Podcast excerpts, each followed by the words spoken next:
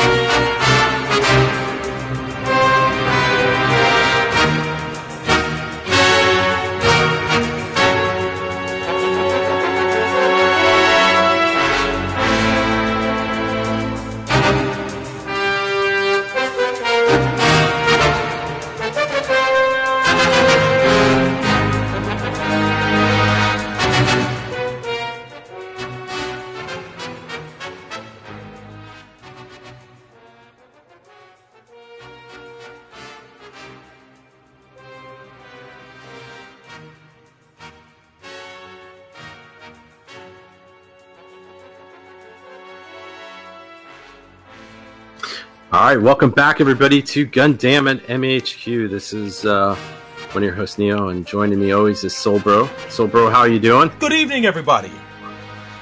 Good evening. And I think somebody kind of just just walked through the door.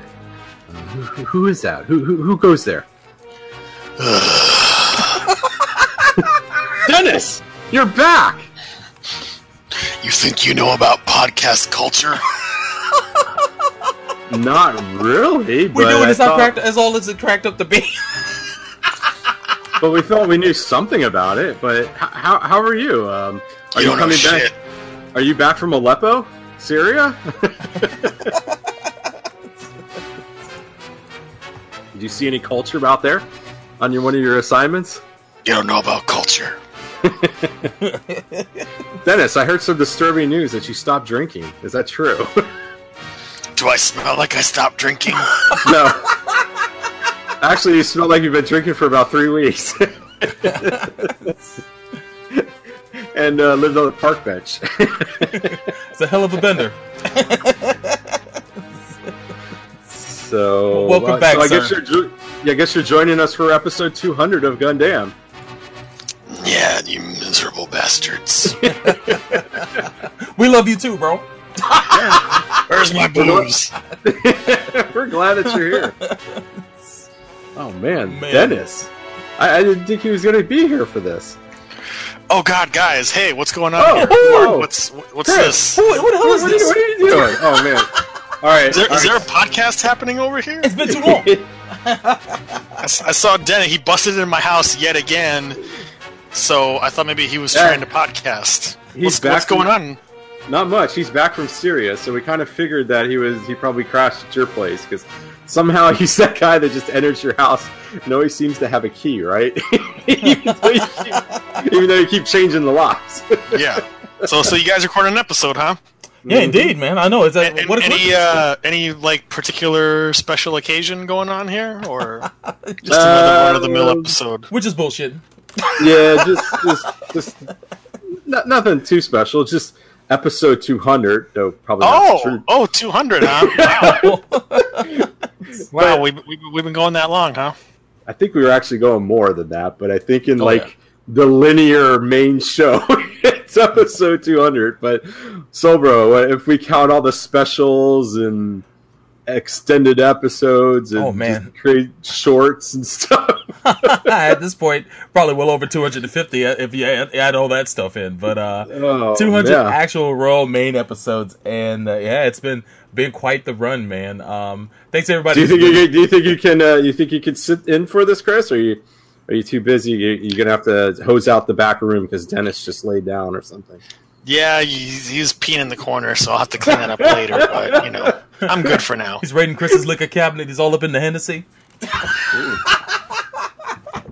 Jesus, but um, yo, thanks everybody who's tuned in tonight live, or if you're listening to the podcast on the iTunes feed. Yes, there's Not uh, live. There's not live in that way. Yes, there's actual episodes that have been uploaded. So you guys uh, have been wanting Oh, some audio episodes. They're on the feed now. Uh, more to come. I've got a couple other ones. In How far deck. behind are we? oh, I got. I uh, just need to get uh, technically uh, 196, 97, and 99. Oh, 97, 98, and 99 up. So four more, but uh, I'll get those up so uh, I can satiate the people who. I thought Uh, 196 went up. I saw a thing on Twitter. uh, 194 and 95 went up, Oh, okay. but 196 is next. I, I pretty much have that done. I just need to get it uploaded. So. Okay. yeah, so Cool. uh, we're we're getting them up there, and uh, for those who've been waiting for the audio episodes to show back up in the feed, there you go, man. There you go. You can take it on the road now.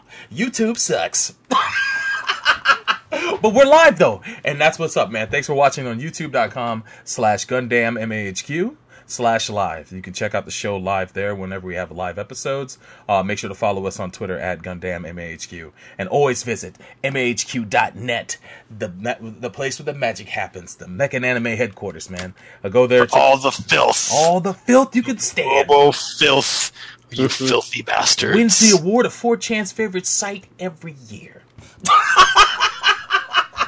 There you go. every Yeah. year. But yeah, man. Also, um, there's a hashtag tonight, uh, Gundam200. Uh, feel free to use that if you want to contribute to the show. We got a bunch of tweets. Uh, uh, some of them are, are from longtime listeners.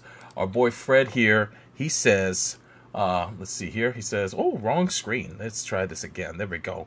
Main." He says, "Congratulations to you guys for reaching episode 200. I remember listening to you guys back in high school when you first started. What a ride it's been. Thank you guys for an amazing show. Congrats. And here's the 200 more.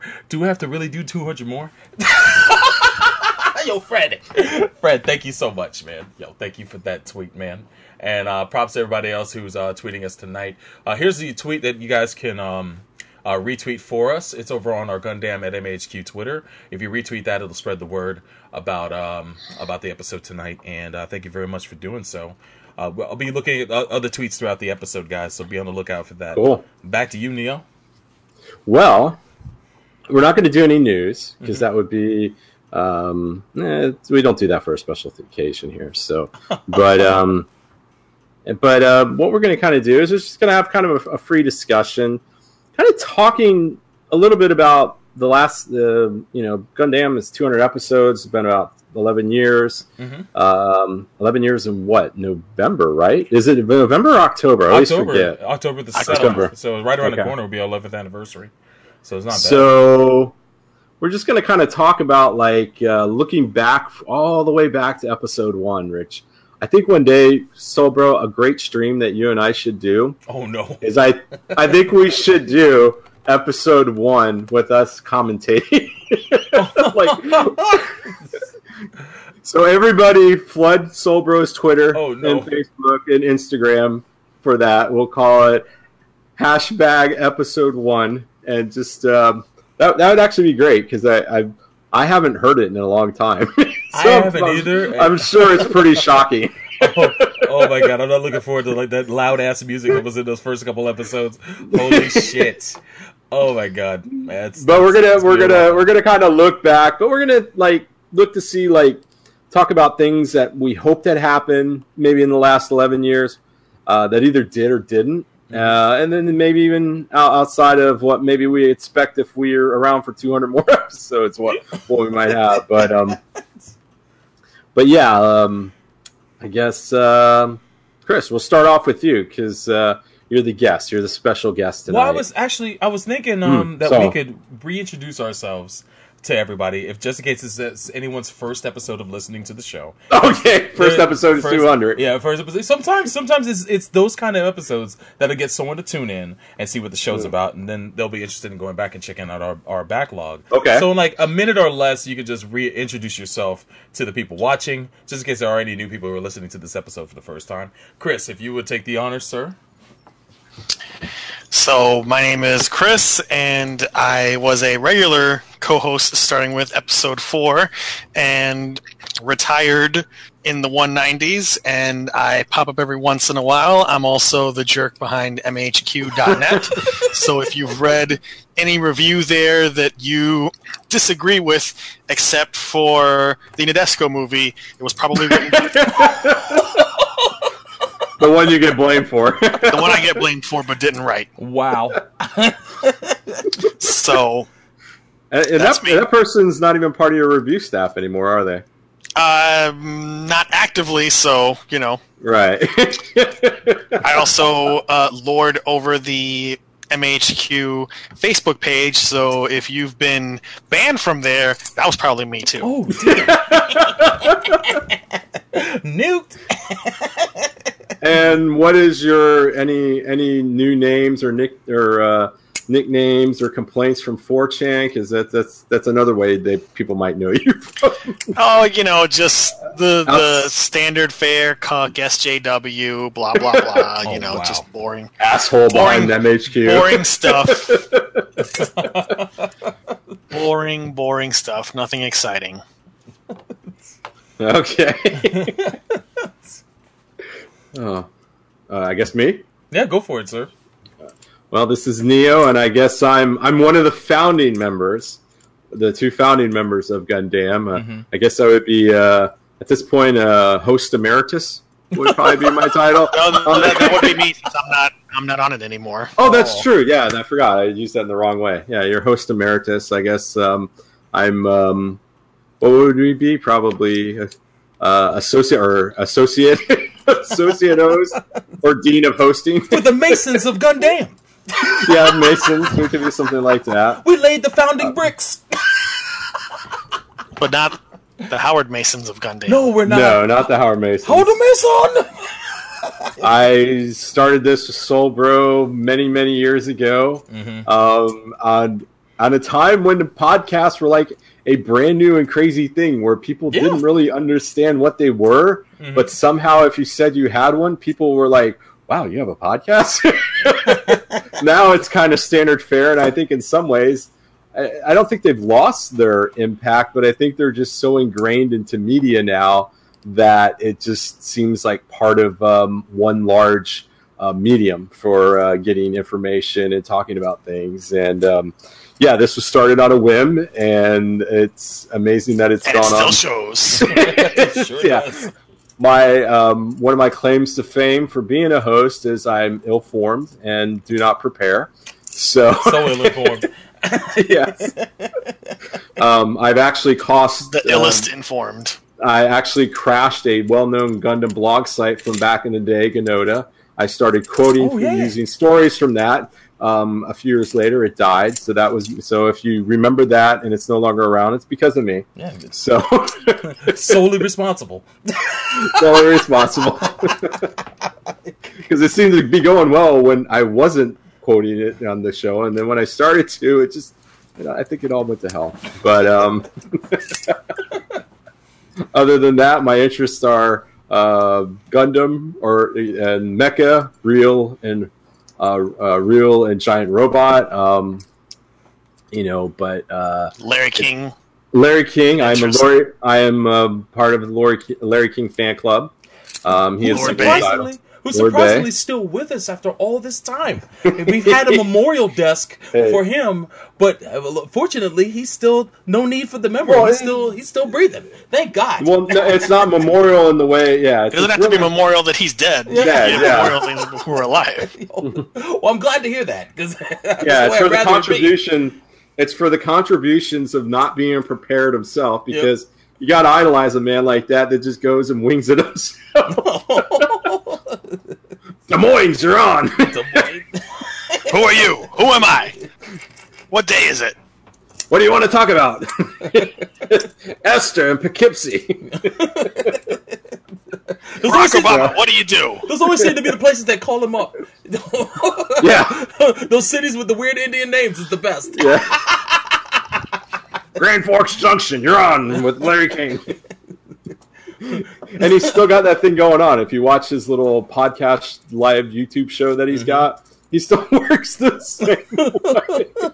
It's not the person's in front of you. You don't You have know- to interact with them. If it ain't if it ain't broke, don't fix it. Yeah, man. Exactly, exactly. So, and of course, yes, I am. I guess people would call me the Sir Bay, the Michael Bay apologist, Mhm. because I do defend most all that Sir Bay's done, except for that last night. That was pretty shit. but- Woo!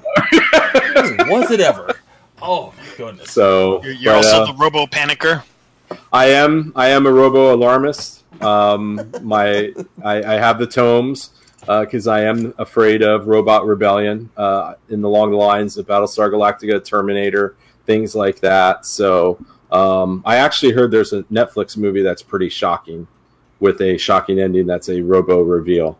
Um, Oh. So I heard that might have to be um, done with the. Uh, I, I might have to review that for the tomes. Oh, the so tomes, man. tomes are getting bigger, man. Tomes are getting bigger. That's all they ever Um, yeah. One day people will listen. Hopefully it won't be too late. The tomes so- grow with the paranoid that feeds them. Um, and I guess my last thing, I am the person that says that Return of the Re, uh, Revenge of the Sith is better than Return of the Jedi. So Oh, um, wow. Enter your hate now. Wow. Oh, my lord. so, bro. Oh, oh, how do I follow that? Well, you can start off what you're completely known oh, for. my God. Uh, my name is Sober Ryu. Uh, I also helped to found the, the podcast back from episode one. Um, we broke into, uh, as a group, uh, Shinjuku Station. That's our podcasting group. Um, we broke into podcasting with a kind of a, uh, a freeform show called Flip the Script. And that came, that preceded uh, Gundam by a, a few months. Um, we did, it was just a bunch of our friends, Neo and myself included, came together and we talked about whatever we felt like in pop culture uh, and uh, dove into a lot of things we enjoyed, including anime. We'd have a lot of discussions about anime actually on the show, and we'd always talk about Gundam and Mecha series. So after we were done with Flip the Script, and we're transitioning to something else. Neo and I uh, talked about it and came up with the idea of doing Gundam, which we launched in uh, early October 2007. Um, and uh, it was a rough couple episodes, but um, it, there was no other podcast like it at the time. There was a anime podcast, but there were, there were only a handful because, as Neo said, that was kind of the uh, early days of podcasting. Podcasting started to become a thing in 2006. Although uh, there's a couple examples I could probably cite that predated, it like Anime in the Limelight, which is a really good show, by the way. I miss it. Um, but um, when we got into it, there was no Gundam uh, uh, centric or mecha anime centric podcast out there at all. So we got into it and we did our thing, man. And we just took what we did and flipped the script and fine tuned it a bit. And we we we, we used our shitty equipment and we, uh, Neo and I would get together to record at my house or at his apartment. Oh my And, god. man! It was That uh, shitty. What was it? A, a two channel. It was It was a, two channel mixer. radio. Yeah, Radio Shack mixer Oh that god! I think you used for turntables. Yeah, I, I got it from Majors. Uh, Mr. Lee Yeah. Majors, another member of Shinjuku Station, gave that to me. I had some uh, had some uh, cheap ass um, realistic mics from Radio Shack, and yeah. Yeah. it definitely showed. But uh, people said we Hey sounded. guys, what's. Radio Shack? I know, right? Yeah, R.I.P. that was that was the first major purchase. That was that was my first uh, my first money I dropped into Gundam. It's like, oh, I could get these cheap ass mics because I, I think I bought I bought one um, unidirectional or two unidirectional and one and two mul- or one multi-directional or something. So, but yeah, it was. Uh, oh my god, I forgot about this. yeah, it was uh, it was something else. Um, but we, we did we did we did all right, and um, we got the nerve to go to uh, MHQ and post in the uh, the forums in the area where you could advertise what you're working on, and we posted about the podcast uh, that we had a couple episodes in the deck, and uh, lo and behold, Chris had uh, uh, checked them out, and he liked what he heard, so he reached out to us. Um, he had, he I, I believe you replied on the thread. Um, or um, you hit us up by email, and then we got He got us by email. and Because if I if I remember, and I think we said it before, we were like, this guy, he's because he was so cryptic. Mhm. Chris was like so cryptic, like, "Hey guys, um, I'd like to talk about what you're doing," and we're like, "Okay," because we were thinking, because we were like completely promoting the site, taking shit off of it. Like, I thought we were like, it was gonna be like, you know, stop. I appreciate the advertising, but stop taking all my hard work that I do, Oh, not Lord. realizing. not realizing that he just rides on the back of others too. So, but go Yeah, ahead, Silver. I, mean, I know a lot of you guys have heard this story before, but we uh we we we wrapped up Chris. Uh, we spoke to him on um we got Neo and I I went over to Neo's house after Chris had, uh, hit us up by email and after work one day because his house is right up the street from where I worked and um, we got there and then we got in the uh, audio conference with um with Chris. I think uh we got we got Chris's phone number and we called him up and we talked about it. And uh, Chris was interested in uh, making an appearance on the show, but we thought he'd make a, a great addition to the show. So we uh, we talked him into a crazy idea of becoming the third voice on the show. And uh, with episode four, uh, as Chris mentioned, that's when he joined us, and uh, it was a long run with all of us together. Um, Chris's last regular episode was 193, but man. Uh, 10 years putting up with us is crazy enough but man, it was it, it's been a lot of fun doing the show the entire time, and it's it's awesome when Chris can come back to join us, like in episodes like this. Um, we've did a lot of things, man. I, I one of the biggest uh, hurdles was figuring out how to combine a voice over Skype with our recording. And I remember having to put Chris through the fucking ringer with uh, having to record and audition his voice and then Oh matching that shit up. That shit was not fun for him or me. so the whole the whole thing of like we'd be talking. All right, Chris, one, two, three. Are you recording? Yeah, I'm recording. Mm-hmm. Okay, mark on this file. I was just sitting there shaking my head. I'm like, there's got to be a better way. Oh, and then If you, eventually, ever, if you ever wondered how the podcast sausage is made, or even if you didn't, now you're finding out. Oh. now you're finding out, man. It was it was a, definitely a learning curve, and uh, oh, tr- trial and error too. eventually uh, a company called Powergramo would save my bacon when I uh, found that program and it recorded voices in Skype. So uh, basically, with that, that was our bread and butter right there. I would be able to get uh, uh, all our voices onto one recording and then be able to just uh, edit out all the extra stuff and then get it in there and uh, get the episodes posted. So uh, we watched the technology develop as we were doing this Oh my God. podcast and how Yeah. uh, and just Skype, aka the tortured ex we just can't let go. I know, right? Although we're using uh we're using Discord tonight and it's behaving itself, and now that I say that, it's going to fuck up. But uh it's uh we we definitely endured Skype for so many years, uh especially all the problems with that. But uh, overall, man, uh even despite the technical issues and losing segments and and all of that, uh, Oh, Episode episodes. 13. Episode thirteen lost the Iron Man. Oh, sorry, lost the the the tin Man in the the can. tin- Man man in in the the can. can. Let me Yeah, not, let me don't not- ever say that let me not invoke the fucking uh, curse again. But um, Oh. yeah, we lost man in the can, and that was uh that was something else. That I- but um, yeah, man, uh, the the things that we did, man, um, I'm I'm really proud of when we did our live shows because even though they were wrought with technical problems, the people that came out to see us, I thought was magnificent. I met a lot of people I still know to this day through the technical shows, like like Ed the Crimson and Doc from the SSAA podcast, and um, Arbiter Gundam, and um, just uh, all sorts of people. Man, God bless you guys, or man. or or the or learning about the unnecessary and weird drama behind the scenes of anime conventions. oh my god.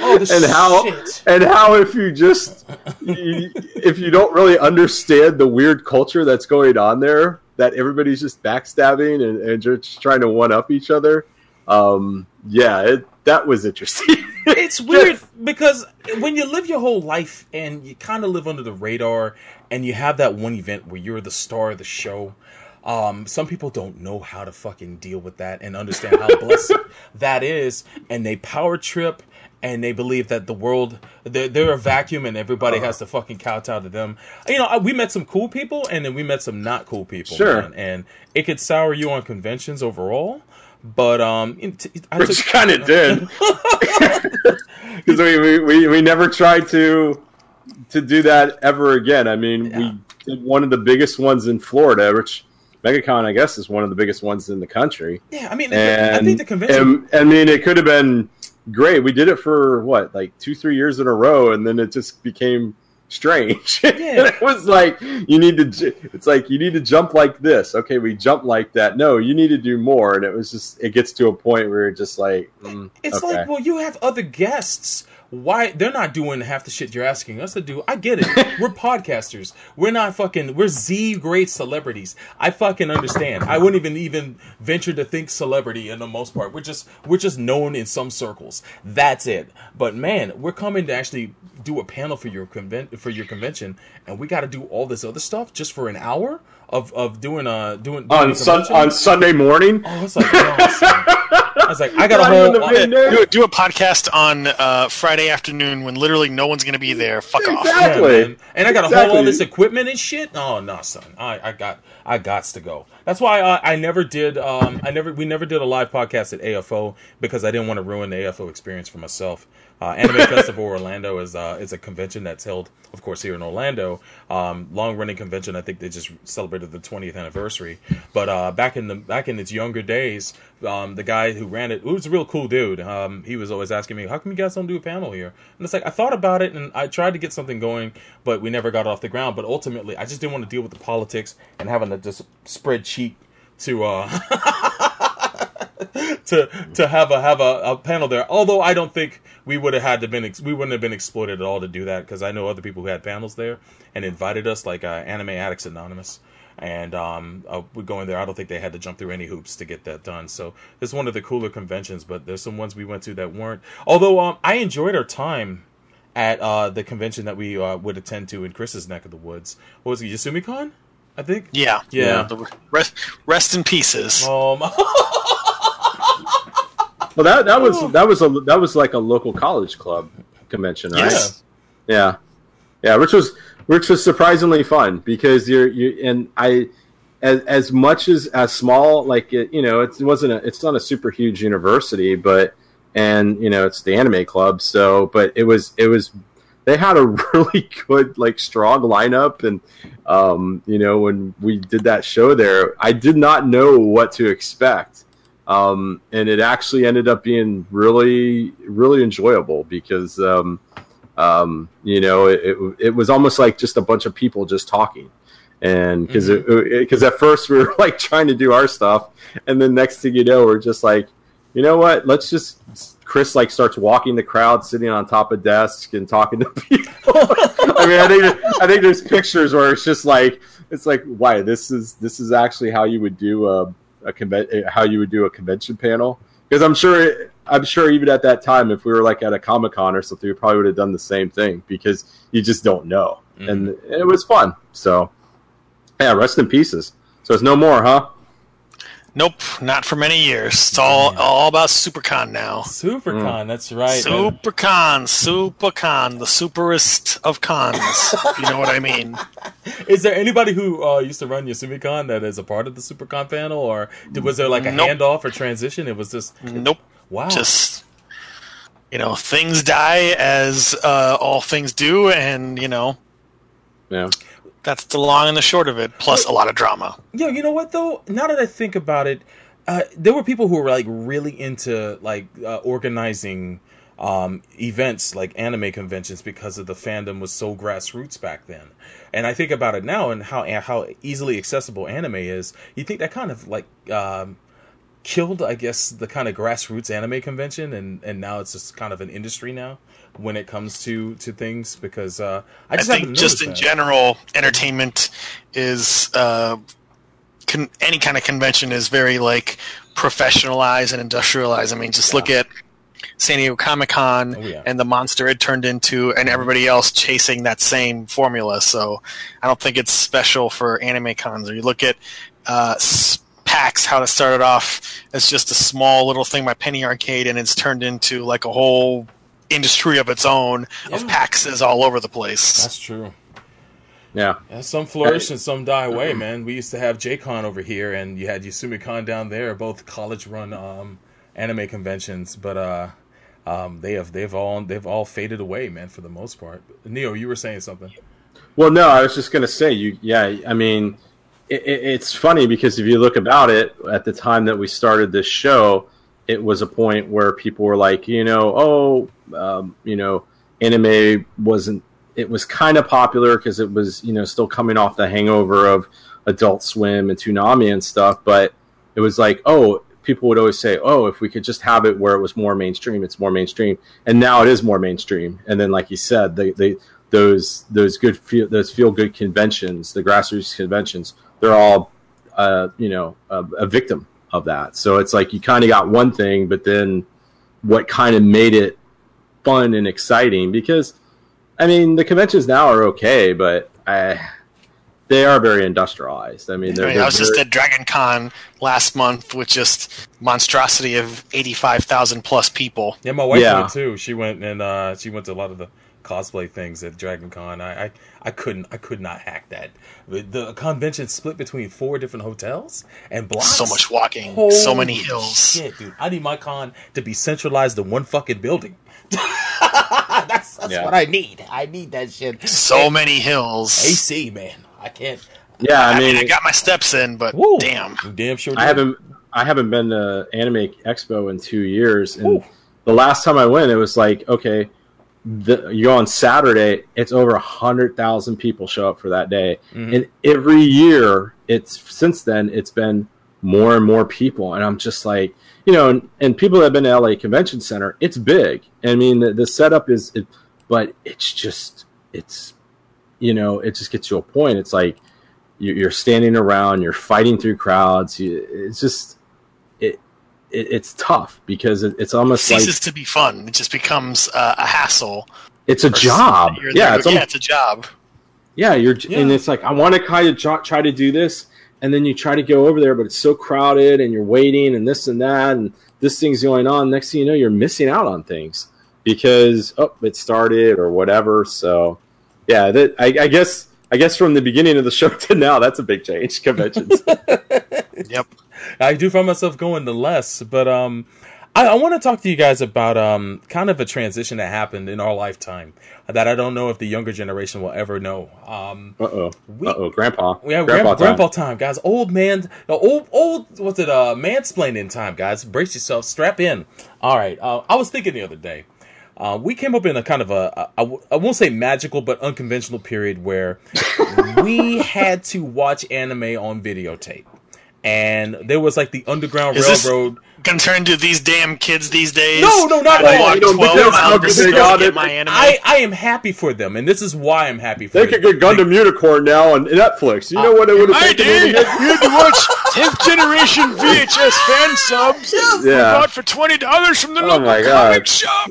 But So, bro, you're not you're not doing this, are you, man? Overall, I want to know from you guys: Have ha, uh. ha, has your taste in anime kind of whittled down to like a very unique series of shows um, compared to what you were willing to watch back in the day when you got a tape thrown at you and you were just dying to watch something at the time? How how is your how's your Oh, yeah. viewpoint on I anime mean- now compared to the the more the more risk taking version of you back in the the mid to late nineties? When uh Well- when, when when the anime uh, underground tape scene was going strong.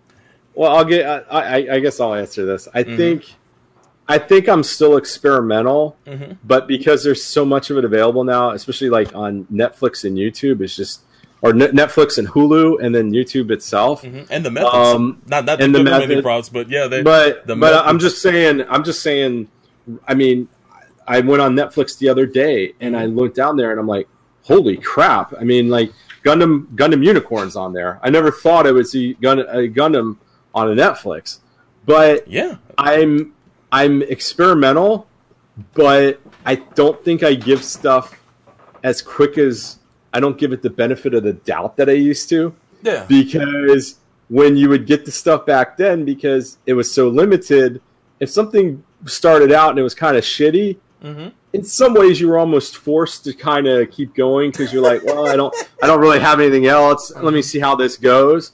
Now i watch something and i'll turn it on i'm like episode two one or two and i'm like i ain't feeling this i'm not watching this anymore I'm out, so i almost think it's become a little bit more transactional or kind of disposable on my end hmm now, is there stuff that I'm going to specifically go to um, more than before? I've always been more drawn to mecha. I've always been more drawn to like fighting. You know, anything that's like kung fu or su- super crazy. You know, um, racing. Anything that's got a lot of things that have competition. I do like, um, but I just think now it's almost become so kind of disposable now because it's so much there that I don't probably give things a chance that I probably should Yeah, You know? absolutely. because not everything's good. Something could be a great show, and I don't know how many times we've done this on Gundam where we've reviewed something and we're like, yeah, the first like ten episodes kind of blew, but um, damn, that episode eleven and on, it became the shit. Yeah. You know, so it, or like Destiny, we're like, damn, this first thir- thirteen episodes were amazing, better than Seed, and then it's like, holy shit, episodes fourteen through fifty, whatever, oh, garbage. so, but oh my god. that that's that's my take on it. So, Chris, I guess.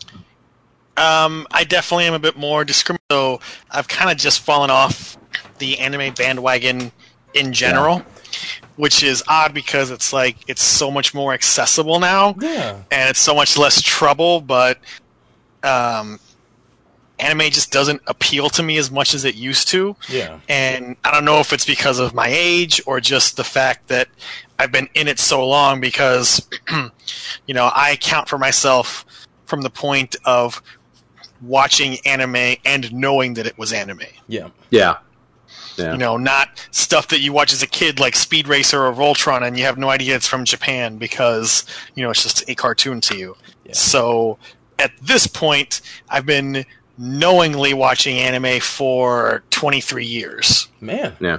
I if I look back at it that way, I was knowingly watching knowingly watching anime after I saw Robotech because uh, lo and behold, uh, I got my hands on a book called Robotech Art One, and I, a book I have to this day. Uh, and in that book, it actually broke down what anime was, what Robotech was sampled from. It even brought up examples of like Harlock and shows that hadn't come here at the time, and they were at the Yeah. back of that book. So it's like, oh, th- and it's called anime, and this is what it is. And Voltron's an anime, and it's like, oh, okay, that's why it looks that way. So you know, I, I had that uh, armed with that knowledge, I started to look for it where I could, and I would notice when shows were on television that were animated in that style. So, um, and then when I got into high school, that's when I was able to start trading with people and borrowing tapes and copying stuff and and going off of that. But um, I, rem- I remember when it was called Japanimation. Yes, yes. As a matter of fact, uh, Sci-Fi Channel, Sci-Fi Network had the had, had one of the first marathons for anime movies I'd ever seen on television, it's and they like- called and it, it was Jap- all like- Japanimation. Like, hey kids, Yeah, you want to watch some Japanimation? It's banned on TV. It's dirty. It's it's it's, It's violent. It's got It was creepy. Yeah, it was creepy. like they were dealing. Yeah, they were dealing in they were dealing in something. Yeah, It's not your daddy's cartoons. No, not at all.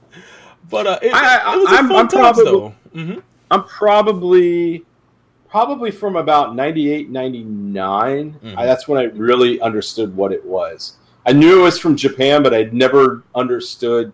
I don't think I understood what it really was. I just thought, okay, these are just like adult cartoons. hmm But then when I kind of under found out what that whole anime thing was, that's when I'm like, oh, it's like a whole type of thing where just you know it's so entrenched and it's it's almost like its own genre. It's well, it is its own genre, and it you know people just it, it's very much accepted there because I mean this is this is a time. I mean now cartoons like you know Family Guy and Archer and stuff. Those those are big things in America, but back then, I mean, maybe it was what the Simpsons.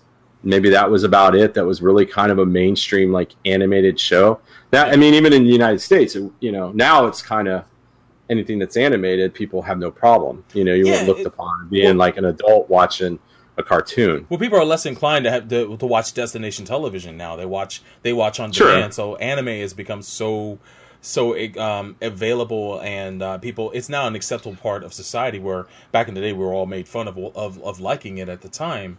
And uh, nowadays, it's like people watch anime. It's not a big deal, but it used to surprise me when I used to meet people who I didn't think watched anime did watch anime. Like meeting you, Neo. Uh, I, I well, thanks to thanks to the Wonder, I I, I already knew that. Oh, you didn't think I watched it? But if No, I if I'd have met you on the street, I would have never damn known.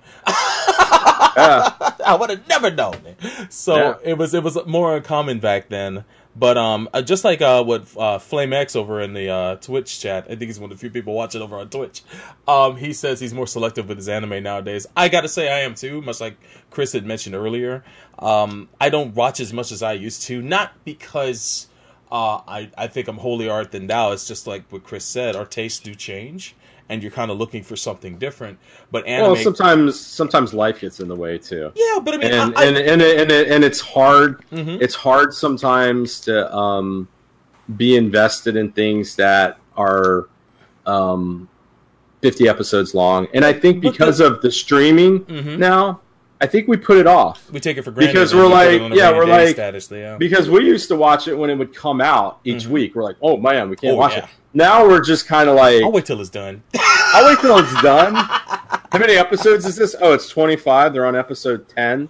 Mhm. Yeah, I got a couple more weeks, and I'll just watch it all in succession. Yeah. Because I think Well, that, I think binge watching Back in those days, changed. you you watch stuff because it's like, oh crap, better download that new episode before that show gets licensed. Yeah, you're right. Mm-hmm. exactly, Yo, the race. exactly. But yeah, man, it took me forever to start watching. Um, I'm I'm on um season three of My Hero Academia. Great freaking show, but I kind of swore off um shonen series because they all end up kind of like running themselves into the ground. At least a good deal of them. So it's like I just I don't want to sit and watch another shonen series that I know is just going to spin its wheels. But I've been surprised by that show. That show continues to keep me entertained. And uh, it moves at a breakneck speed, so I really appreciate that. But it took me forever to get into it off of everyone's recommendation. Um, you know, I'll watch some of the stuff that I'm a big fan of, like JoJo and uh, some other stuff. But uh, you know, I uh, again, I'm just real selective on what I watch. If I hear Or about, the fact that we're rewatching the same Dragon Ball that we pretty much saw before. it took me forever to get into Super. But uh, I'm just yeah. saying. I mean, in the end, we're just Oh. kind of rewatching what we watched before. I mean, I know it's a little different, but And you and I have been going back in time with these reviews for Tomino's work. Oh, Jesus so and to me, yeah. I've been having a blast going back to watch those old shows. I can't wait for us to do Xabungle. So Yeah. I'm kind of I'm kind of hyped, but the new stuff, I just Oh, I, thanks, thanks, thanks for thanks for blowing that. we already blew it when we talked about already it when we talked about uh Uh, true, Daeon, true. so they already know. But um, yeah, um, I, I've been real thrilled with watching, going back and watching the old stuff. But I, I guess it's part of just being uh the old crotchety uh um my my shit is Yeah, better you're- than your you're- shit generation. It's not really, but Whoa, no, I don't no, think it's better. don't, don't put me in that same boat. don't put me in that thing either because because I, I, can recognize that stuff yeah. isn't made to appeal to me, and Yes. that's okay. And I, I, It I, doesn't I, have reckon. I recognize that too because a lot of the newer shows are made to appeal to the demographic that they're trying to appeal Right. to, like you know the younger set and whatnot, and their taste may not be the same as yours. So and we see that all the time in mecha anime when we watch a brand new series. You know that's why we, we rarely ever see a female lead because they're trying to um Uh-oh. try to pull in Uh-oh. uh, the the the young Uh-oh. young male viewer. 'cause, He's you know, going down that money's at. one. Well, I'm just saying it's just, Uh, it's just, it's just a Save factor of business. later. It's just a factor of business. But um, it is uh, but no, actually, regardless. actually, I, I wouldn't think of that way because I think Mhm. people got to cherish it because, um, I, in some ways, I'm jealous. I mean, yeah, there was kind of a cool thing of sitting there downloading crap and Mhm. you're doing it on DSL and you're like, oh my god, this is going to take I, I don't 14 think it was hours. that cool. Yeah, but you well, I mean, you, you didn't know what you were, but I mean, now I, I like it. I mean, it's cool that if there's a show that you really like, hell, I can watch it pretty much within an hour or so, or sometimes they simulcast them with dubs from Japan. Mhm. So, I mean, I'm I'm not always with that whole thing of like you only appreciate it because it was harder to get to. No, I, I'm kind of jealous at some points with that because God knows how many times you've wasted sitting there or wasted times with a show. I won't name it Dendoh, um, where they, you know, they they one subgroup will get it, and then this particular episode, everybody stops. You're like, I've never gotten past episode eight. Gear Fighter Dendoh. Damn you. Fan subgroup But- just disappears off the map. Yeah. So, Oh man. but anything. Assuming they were any good to begin with, exactly. for you never knew. would like go over the top with like ridiculous karaoke effects Mhm. Oh. or um, the you know there's no possible way to translate this word from Japanese, so we're gonna throw in all this raw Japanese. Yeah. You filthy gaijin. or or the one where the ones where they had to like explain like every in joke or everything. It's like you know they, they- Translator's note. Keikaku means plan.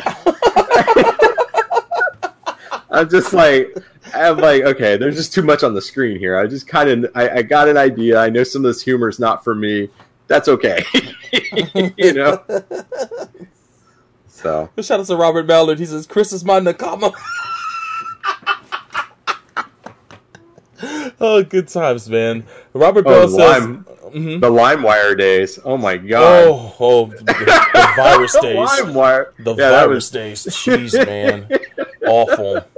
Yo, shout out to Robert Bell. He says, I love Gundam Double O. Oh, we should definitely bring attention to that was the first Gundam series that we dived into reviewing on Gundam. Uh, and that was back in the day where we reviewed every single damn episode of, of every show that was mecha related. Well, not every show, but a good deal of them that were mecha related. We do uh, these long. If you go back and listen to our show, and you listen to our reviews, some people love our breakdown of every episode because they're watching the Oh show my at the time. God. And it's like, Yeah. yo, I love your commentary on each episode, man. I wish you guys would go back to doing the breakdown of every episode. It's like, did you realize how exhausting no, that fuck is? you. That's like, that is done.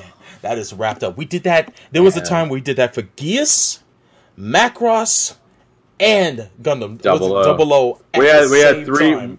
we had and there was a like a 12 month period that um there'd be at least uh, um there'd be one show going on continuously and then overlaps from the other show starting Remember I when we mean, used to do three topics per episode and we used to start recording Sundays at 5 p.m. Eastern? oh my god It would be so long. I think that the recording session was like four hours.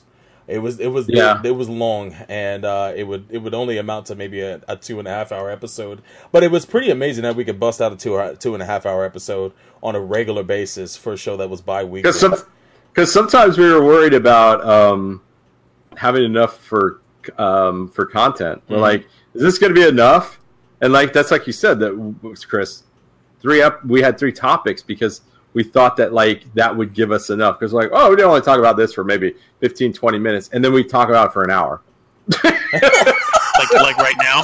yeah like right now Like i right mean now. so yeah i mean it's a lot of trial and error but it is funny though because um you know i think that's probably what made it good and what made it enjoyable is like we never got nobody really got set in ways about anything. I mean there's very few things that i think the news are like is like the only thing that is pretty much from episode one like everything else and the news even changed mm-hmm. because there was a point where i did the research now i encourage others to do the research No, Mr. Mallard, the individual episode reviews were not sweet. No, you are wrong. You know what though? You for are those, Some factually wrong. for anybody, I, I wonder if anybody's in the chat right now who actually was actually w- was listening to our reviews after watching every single episode. They'd be going through a series and like, "Yo, come they broke this out. down," and then they'll they'll what they'll do is they'll watch an episode, then listen to our part of that review, then stop our review, watch the next episode, and listen to the next episode review of that. Was anybody doing that, or uh, or did you did you wait? To watch the block of episodes and then listen to the whole review. I'm just curious because uh, I, I don't know if people can use it kind of as a, a, a commentary, a post episode commentary per episode of, of, of Double O or whatever. But uh, uh, you'll never get that again on this show. I'll tell you that. But but at least I, I hope that if you guys Well, were using tough. it that way, um, Well, it- guys, we got some comments harkening back Oh, yeah. to our fantabulous episode 100. oh yeah, Gundam. That was a Oh, great review yeah. that we did. yeah. yeah that was a good review that we did what What was it that we talked about? I don't, I don't remember, Hey, man, um, yeah it was a little but it was good. It was good. yeah That show about that show about angels and and and and crime show, pilots. the show we said we'd never do Oh, you mean Angel Links? Yeah, Angel Oh, Links. There you go. yeah, yeah. There you go. Angel Links. Yeah, yeah, Angel Links. Yo, shout outs, shout outs to Chris Mallard. He says, I did. I watched them in chunks and then did the review. Wow, that's crazy, man. Man. Oh man. give it Well, to that's you a fascinating bit of history, but I think we've done enough navel gazing Yeah. and should just get to the actual topic at hand. Yeah, no doubt. well, um, if anything, uh, when it comes down to it, um, Well, it, when it comes down to the things that we discussed in the show, um, is there anything that your opinion has changed on um, since we kind of covered it? Because we've had a lot of loose discussions uh, on the on on Gundam about uh, you know all sorts of different uh, topics that would come up. Uh, Chris, you you had had an example when we had talked off off air about it. What was that uh, example that you had uh, of, of one of the topics we discussed over the years on Gundam that uh, we may kind of have a different opinion on or, or different uh, viewpoint on at this point? I have no clue what you're talking about. Oh, okay. you, you have to prompt me here because Oh, I, have, I honestly have no idea what you're talking about. My bad. Uh, it's- well, um, we'll, we'll go we'll go to the topic at hand then, uh, which is basically just Oh, aliens and Gundam. aliens and Gundam. Yeah. Uh, Like, Oh, we- okay, well that was that was that was uh, my first example. So Mm-hmm. that's something that I had thought, um, you know, as far back as 2007 Mm-hmm. and before that it'd be fun to try, and it would be a change from the standard Earth versus the space colonies that we have seen so many times before Mhm. and so many times since then. But aliens in Gundam used to be this thing that was anathema. You did not talk Yeah. about aliens in Gundam. You didn't. People were like, "This is what Macross is for. exactly. you want aliens and robots? Go watch Macross." Right? So you you did not talk about aliens in Gundam. It just did not happen because Gundam was too real for that, and that's too weird. Never mind, you know, psychic teenagers running around in giant robots with laser swords. Right. But aliens in Gundam were just no. Yeah. And then Double O came and did it with the movie, with Mhm. the Awakening of the Trailblazer, It didn't take long at all. and you know, it definitely falls within the timeline of things that I hoped had happened since 2007, and actually did. Yeah. yeah. And you know, they did it well.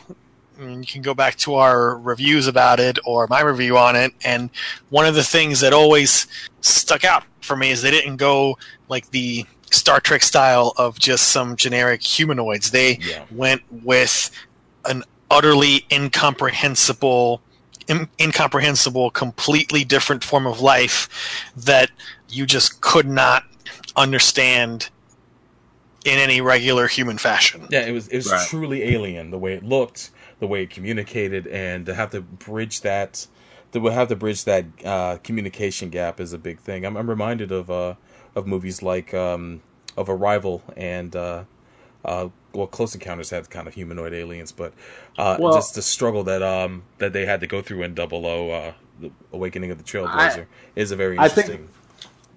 I think another thing that Double O did outside of that is it's and Gundam's always been there's always this loose connection to our No, current Yahtzee, com- we don't talk about space whales. um, there's always been a you know there's always been a um, a loose connection to the Gundam series, Universal Century, whatever it might be, um, whatever timeline it's in. But our time that we live in is so far away. You know, it's it's it, and in some ways, it's really kind of they don't really relate it, but they you know it's like okay, sometime in the future. But that was also the thing that seemed that was very interesting about Gundam Double O is that it was what 200 years ahead of our time, Three and hundred. it 300, and it seemed like the same things were going on. Like you take out the um, Gundams and stuff like that, and it and some of the things that they were going and politically and just just the overall stories and stuff like that. It was it was almost like it was taken out of our news today in some of these things. You Yeah. know, just the strife and and it and you know that to me is where you know yes gundam's always been a, a real robot because it's using the robot as like a military vehicle and things like that. But it you know the previous gundam shows up until then they didn't always have that link. It always seemed still kind of far away st- sometime in the future. And that that was something that i didn't think that i was going to get in um uh, you know, when they started the show was something that felt really kind of real. You know, it's always said, "Oh, it's real world," but it really did feel like it because all the things. I mean, Setsuna was what a child fighter from an extremist faction. I mean, these are like things that we could read today in our papers and and on the news and things like that. So Yeah. that that was something that was cool. But I do agree with you Especially on the the important news about the coming of King Arthur. Oh boy, Oh, oh, yeah, that was the most important. still the greatest character to ever grace the franchise, Saji Cross. And I guess, I guess, Yes, I, and, I'll, and I'll just, I'll just take out the monkey in the room, so Silbro doesn't have to worry about it. No the thing that that uh, the thought would happen that never did was really the true up female pilot, following the, the, the female character. Because for whatever reason, it's just still Me Too hasn't hit um, Sunrise yet No, when it no, comes it to Gundam. not. So. Uh, No Captain Yes. Marvel, no, you know, no, um, you know, uh, No, Zeta guys, Sun- in, in Japan, it's hashtag with you. With you. with you, yeah. Get your hashtag straight. Get your hashtag But- straight. Yeah, so I mean, I thought that, but um, um, I didn't think too we would see sequels to um, alternate series because they, you know, they it always seemed like they were gonna do that when it came to um, the Universal Century, but Right. you know, we saw with Destiny, we were getting sequels, and then of course, the biggest thing that we always saw because they did during this time they did break some of the rules because it always seemed like these unwritten rules was of course with Unicorn taking a novel and making it into an anime, and then we got of course Origin after that. So, I mean, those are things that did happen that I didn't think would happen because it just they always seem so focused.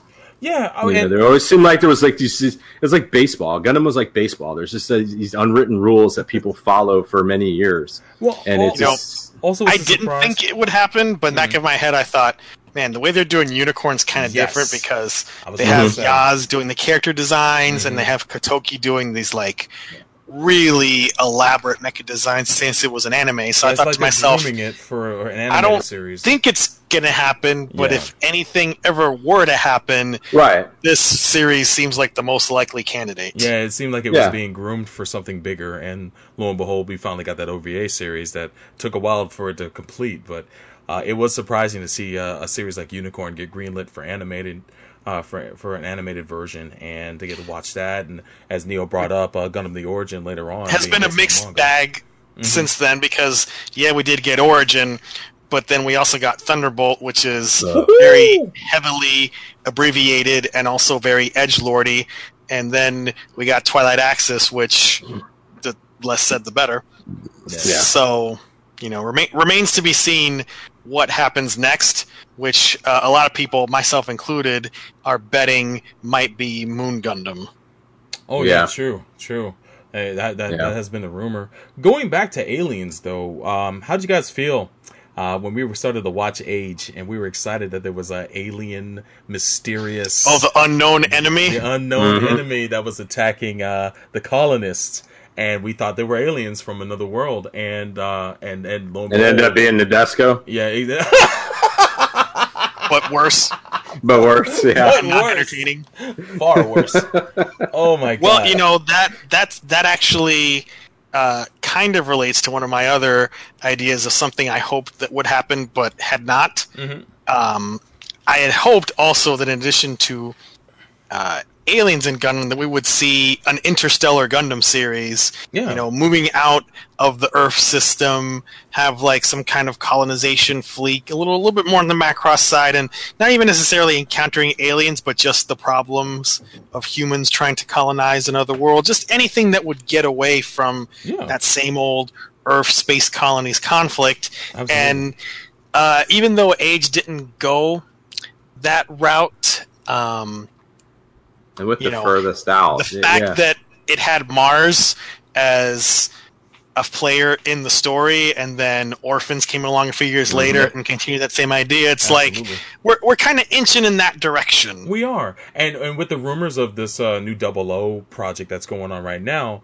you guys think that we may actually get an Interstellar Gundam series or something that may venture out past the Earth sphere? I think I think I think if there's ever going to be one, that'd probably be the easiest way to introduce it because you introduced the ELS in the movie, so it almost seems like a natural progression.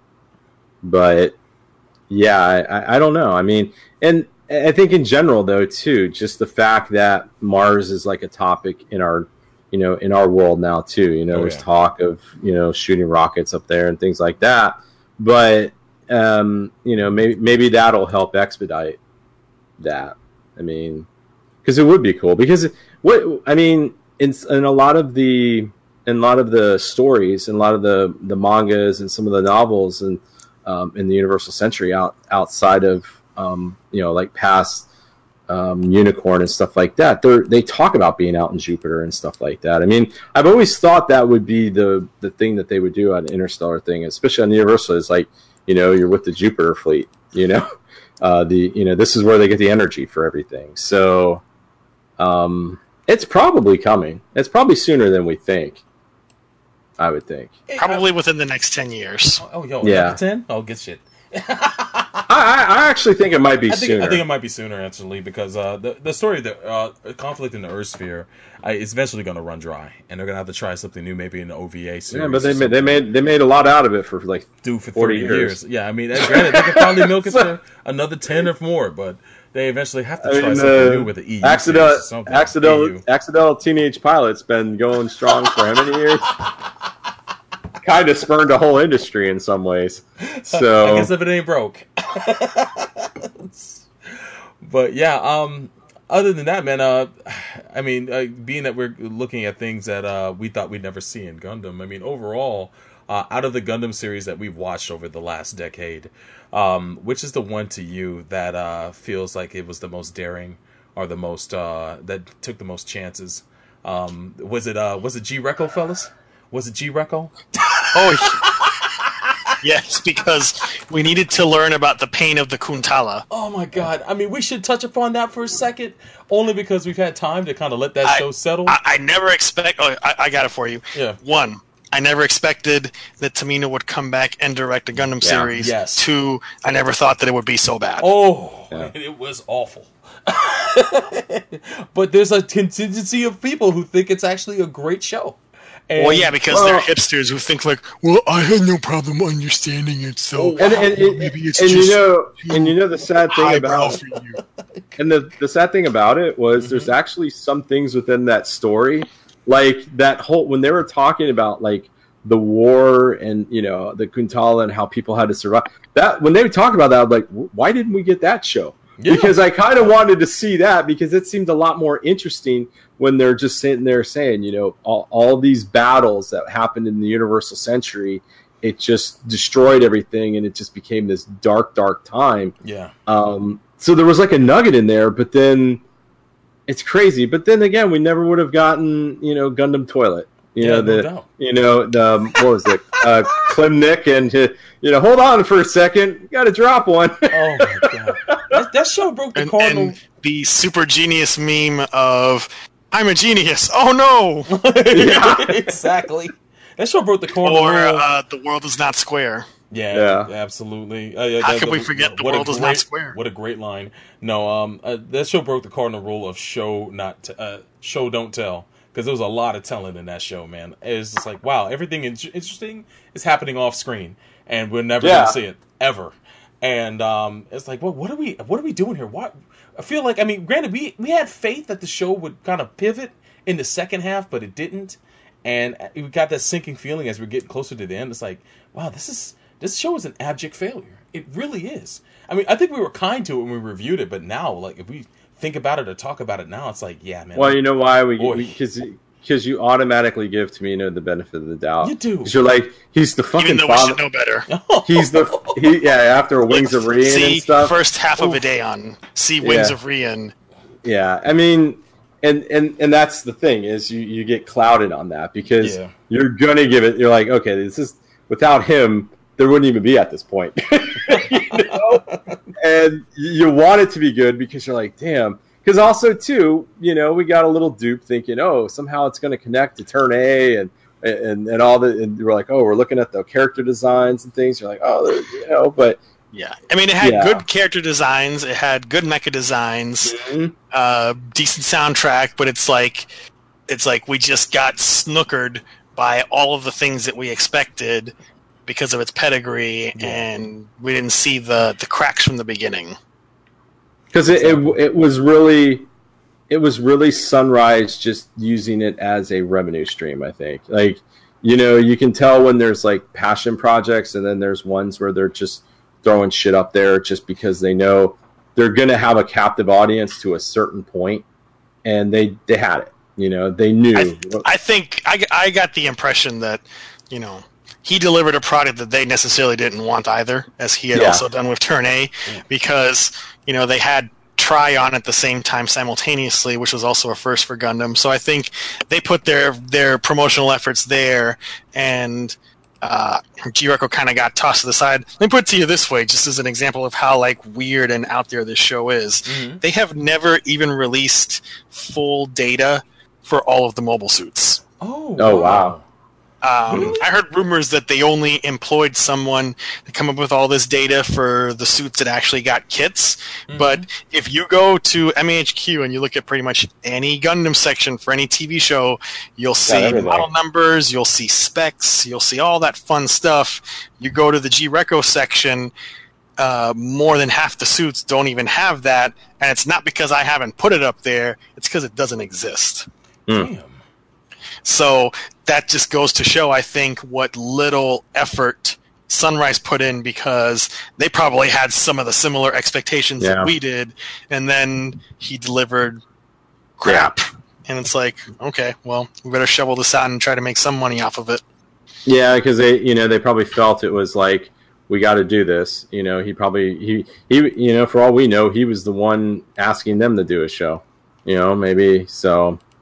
Yeah, but to your thing of like the one that what, what was it originally? What was the most uh, surprising? Is that what you said, Solbro, or most enduring Yeah, just show that the- we saw? Yeah, what was what was the show I think that, the one that took that- the most chances to you that that that that took the most risks, uh, or or just basically just left the the, the As a Gundam strongest- show? the strongest impression on you Gundam Gundam wise. It didn't. It took some risks, but I, I think the one that of the ones that we did during the show Mm-hmm. that made the most impression was just Double O. Yeah, And I think it's double O, like I stated earlier, because take away the Gundams and the mobile suits, a lot of what was going on seemed like stuff that comes out of our the front page of our newspapers or yeah. It, it on, on TV or something the- like that. It made it unsettling in some areas. I mean, they had you were seeing they had things that- Space Obama. Yeah, I mean, that's Space Obama at the end of it. So it's like they had hope and change. So, um, but I, I I think that be, you know not only because it was in the same calendar. I mean, it was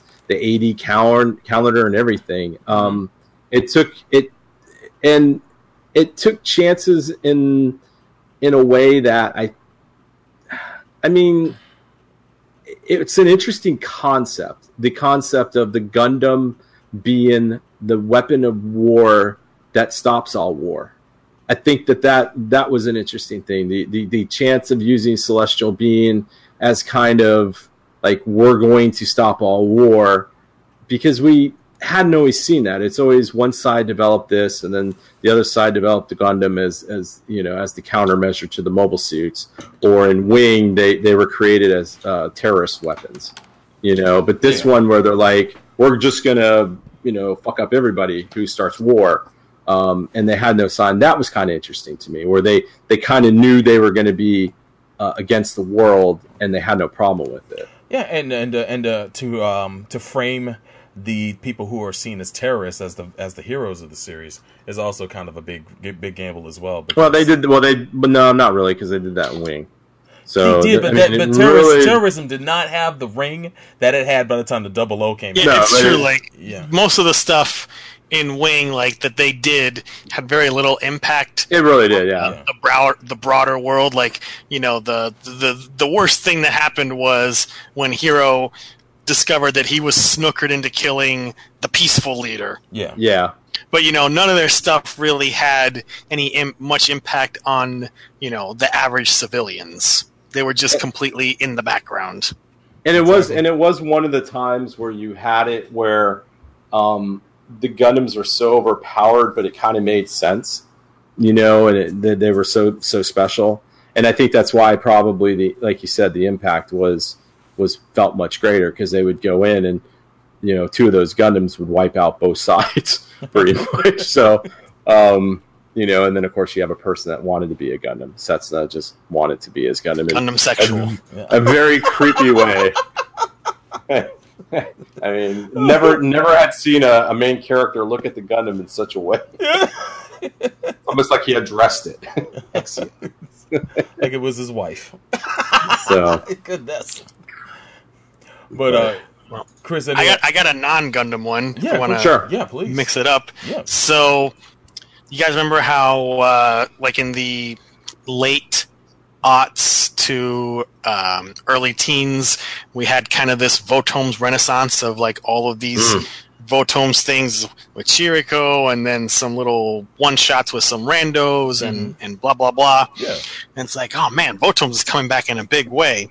And I remember saying back at the time, both in my reviews on MHQ and on the podcast, that man, the Votoms universe is so rich and Oh, yeah. it has so much potential to do stuff outside of Chirico. Yes, absolutely. Yeah. There could there could be more. Like there could be a new TV show set somewhere in the timeline, something, and now we got all these OVAs popping up and everything.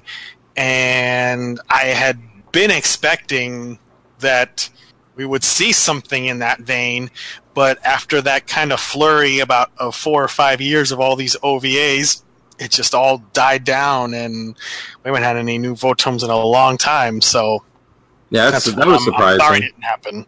That is a shame, Yeah. man. I- I'm glad to see that the Blu-ray's gonna come out here soon. And Yeah, we're getting the Blu-rays finally for for Votom, so that's good. But uh, I don't know if it's gonna I, I reawaken. would also like new content. Yeah, me too. Uh, I would love to see that universe get expanded because we got a little taste of that with uh, Armor Hunter, uh, Armor Hunter Mellowlink, where it's just like kind of its own. Uh, it took place around the same era, but um, it was divorced from Chirico. You know, he, he was on the periphery, but you never you never came in contact with him. So that was kind of a, a, a an example of a series in the Voltome's world that didn't involve Chirico that um, would show the potential of something like that. I'm kind of surprised that they haven't tried to dive back in, with, at least with an OVA series, to see uh, if there was any fandom out there that would support something like that. But it's a shame. Uh, hopefully, we'll we'll get something in, our in our lifetimes at this point. but um, I for me, um, if if I stuck with uh, Gundam related, uh, to me, it's a tie between um, uh, G Gundam and Iron Blooded Orphans. I would say uh, G Gundam, you know, it gets the credit of being the first uh, AU series, and for me, um, it really pushed the envelope of what a Gundam series could be outside of the normal convention. So, as uh, crazy as the premise was, um, and how much I was hard on that series when I first started watching it, uh, Neo told me to stick with it, and then uh, when I got halfway, when I got to the the 15th, 16th episode, and they got to that island, it's like I now get it. I absolutely now get the, how dope this show is, and um, I would recommend it to anybody, especially anybody who's diehard UC or anything like that. It's like give G Gundam a chance. It's fantastic. Uh, Iron Blooded Orphans um, is a very grim series. Um, when you focus on child soldiers like that, which has been a topic, uh, uh, uh, in, you know, in, in, in Africa and and other impoverished countries, um, it's it's a very interesting topic to take and um, focus a Gundam series on. And it had me um, had me gripped from the beginning, and then watching how that series unfolded, even though it didn't end as well as I wanted it to. Um, I Bile, bile, bile, bile. Yeah. I thought the world. I of got it. bile. War's over, guys. Pretty much. I love the fact that we were on Mars at the very beginning, that there was this rich backstory, that even though we got told about it, there was enough being shown in the show where the ripple effects from that era um, we were impacting the characters now. And But we never got anything about the Calamity War. yeah, we never That- did. I mean, which, I would- anything- which they could do. anything any that I will ever say about that Mhm. show is just that we never got anything because it's like it's so horrible. But I wish we would have just gotten something because we that one episode where that one mecha gets activated Mhm. and and it shows the you know it um, it unleashes the full potential of the Barbatos and all that. It there was just if we just got a little nugget, it would have made it a little bit more enjoyable because it's like everybody's shitting their pants, but they don't really know why they're shitting their pants. And we're supposed to, you know, so it would have been cool, even if they would have done like the stupid thing that Tomino did with, you know, showing all the cutscenes from previous Gundams, where Yeah. you know the dark history. It would have been interesting just to to see that. I was hoping for a dark history moment Um, but I, No, I you, will know, say you know what that show needed more of? what. Bio. Bye. Oh, I know. I, I will tell you one thing that I thought was going to be going when we started the show, Mhm. and I thought at this point, if you would have asked me, you know, ten or five, ten years from now, how big would it be? Um, I thought it. I thought Code was going to be. It's it's big, but I I almost thought it was going to start rivaling uh, Gundam as being kind of a franchise because there was so much excitement of it, and it did it did you know the the first season was you know it was it just seemed so different. It had a different take on things, and there was you know there was a while there that it did seem it was popping up all over. But I think with um, Akito the Exile and how shit that was, it probably kind of killed it. I know there's more stuff that's going to be coming out, but Mhm. um, if you would have asked me back then after season one, even after season two, which basically was just kind of mad, kind of kind of jumped the shark in a lot of ways. I thought it. I just thought with the fever, you know, of Yeah. just the agree with temperature that. that. with the temperature of fans and just where you would see it everywhere and i'm just like wow this might be because i thought in some ways it was possibly the heir apparent to the gundam as, as gundam being the main mecha franchise for sunrise Mhm. um, the, and and maybe that's another thing is i thought maybe there would have been one that kind of would have supplanted gundam Yeah, I mean, if they know? have if they have the courage to take Lelouch out of the equation, I still think you can do a lot with that world. You can have another generation, like uh, have a series that takes Well, that, I, I know that. I get that, but And- but I'm just saying. I mean, Mhm. thinking about it now, and think about it then, and think about it now. I, I'm just saying in general. I mean, I'm not saying what they can do. I'm Yeah. just saying I'm very surprised That I Code just- Geass wasn't a bigger thing than it was. that it wasn't as enduring. I guess maybe that's really the way that I should because I, I, I actually thought at one point that it was going to be. I was like thinking this could be the replacement for Gundam because if you think about that 2006, 2007, 8 time, you know, Gundam was doing stuff, but it just it wasn't doing a whole heck of a lot yeah, and Geass just came out of nowhere, and people were just, "Oh, Geass, Geass, Geass," and in the end, it was just kind of one of those, um, you know, it ran its course. It was really exciting, but it just it didn't have that overall like transcendent franchise uh, appeal to it, I guess. hmm So because I, I mean. I guess with Gundam, you can always just change the timeline to retell the same. Um, but Yeah. that that's a big one for me. I'm kind of surprised. Yeah, I thought it would have a. I, I thought it would have a bit Because really, think, think, I know I know it's hard to, but think back at that time. yeah, I mean, it was everywhere, yeah. and even and even we were just like We were just starting you know, out, and you were you well- were fresh off the show, off the first season anyway. Um, Well, I mean, we we're watching-. Mhm. we're watching it and we're going crazy because I, you know, we caught up with it and every you know and everybody's we're just like oh going crazy about it and then of course the second season comes out it still had the the appeal but um but I thought it would just be around longer so Man, yeah. I, if I know I anything- know for Armor NT it's always there Ah, man, Akito the Exiled. Whew. What a what a what a what a what a endure the thing that was. But um, I, if I had to go with non Gundam series that had an impact on me, uh, the one that still haunts me to this day is Flag. Uh, Flag to me as one of the most uh, I would say heartbreaking last episodes I've ever seen. It messed me up after watching that. Um, and then when you find out what the the credit sequence means at the end of the actual series, because you see the credit sequence throughout the um, at the end of every episode, but then that last moment where the camera turns uh, on the camera that you're looking at, and then you see kind of the remains of it that fucked me up. I, you know, because you already at that point you you get the revelation at the end of the series. I won't spoil it for anybody who hasn't seen it, but um, there's something that happens in the very final episode that is uh pretty pretty dramatic, and um, I, I honestly believe uh it's to me one of those uh one of those short series that will always stick with me. I, I it had a great impact uh from watching that, and um, if anything, it's one of my, one of the things I enjoyed reviewing on the show throughout our history. Uh, I want to see more shows like that, to be honest with you, but I know they come a dime. They don't come a dime a dozen. They're they're very rare for a series like that to come across. I, I, I have another thing that I thought um, um, I thought, and this was kind of probably through halfway through the show when we started getting reboots of things and and stuff like that. Mhm. Um, I I know that there's still kind of there's a you know there's there's reboots of the Super Robot and all that, but I, in some ways I thought maybe Super Robots would make more of a comeback than they did.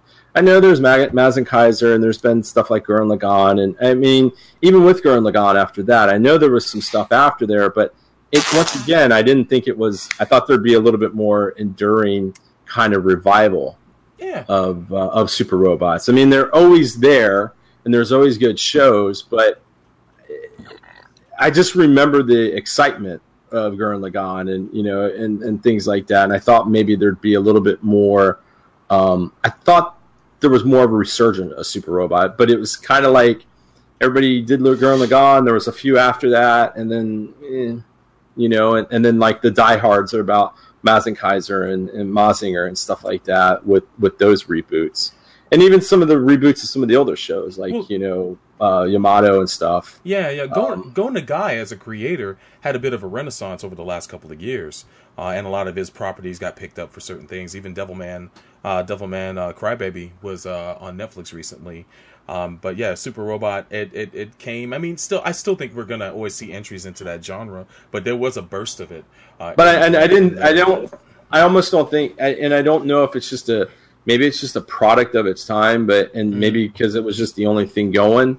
But you know, it, it seems like that golden age of it was the '70s, where there was just so many different uh, super robot, but the robot genre, the giant robot genre, it was just the super robot until it got all changed with Gundam and, and Macross and stuff. Mhm. So, but I, I, I felt like, I don't know, I just felt like there was going to be kind of a resurgence of it and um, like kind of an enduring one, but I, it it didn't go more than a, a little bit. So Yeah, and things things have ebb and flow over time. I I, Sure. I don't I don't think the uh, super robot uh, genre is is done by any any. I'm not any- saying it's uh, done. No, no, I, I'm not. I Saying mean, that. I'm not saying, you- saying that. I know, but um, don't- But but I'm but saying. but um but my point is Yeah.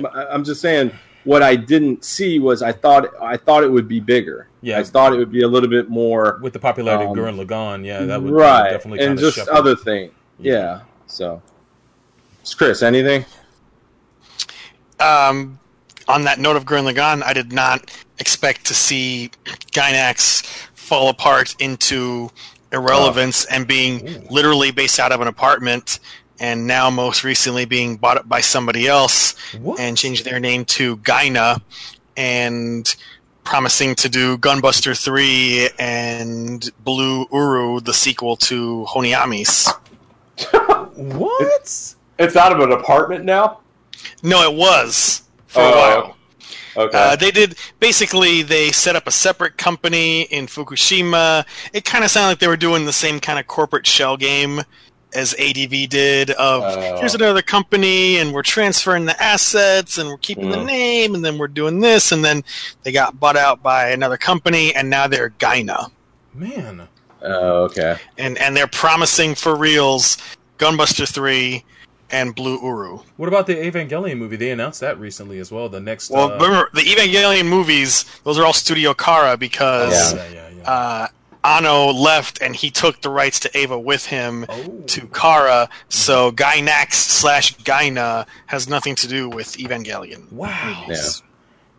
Yo, That was- is, yeah. You What know, you're right. Because why the Gainax divorce? is kind of. Mhm. it is, yeah. You You, know, would have and they- thought at that one point it would it would have been They, they went through some pretty Yeah. major talent drains because you had Anno and people leaving to set up Studio Khara. Then you had, after Gurren Lagann, a lot of that team leaving and setting up Trigger. Mhm. yeah. and doing Kill la Kill and other stuff, and it just seemed like Gainax was this sad shadow of its former self, which technically it still is. Yeah. You know, they'll have to staff up with a lot of new people, and you know, whatever they produce now, it's not going to be the same because it was, you know, the height of their cre- creativity was a moment in time with people in a particular place Yeah. at that particular time, and all that has passed. yeah. Oh man, How the mighty have fallen, man. That's That's unfortunate, man. I, yeah, I hate to see that happen to uh, a studio that was uh, once known for making a lot of I notable Oh, go ahead. No, I was just saying like Secret I, uh, Underwater. I love, but go ahead. I will say this: something I didn't think I would have seen 11 years ago. Mhm. A U.S. release of Gundam X on on Blu-ray. yeah, that's true. Or Well, that still hasn't happened. Yeah, So Oh, you thought- haven't seen that. but we are. Oh getting- no, DVD. I'm sorry, Yeah. but it just just getting that stuff released. Yeah, Um, Yeah. I never thought I would see that. Yeah, that's right. Because Gundam X is just a DVD. Sorry. we're getting a lot Uh, of releases that are coming out. yeah. on, on Blu-ray and DVD. Uh, Ideon in a few months.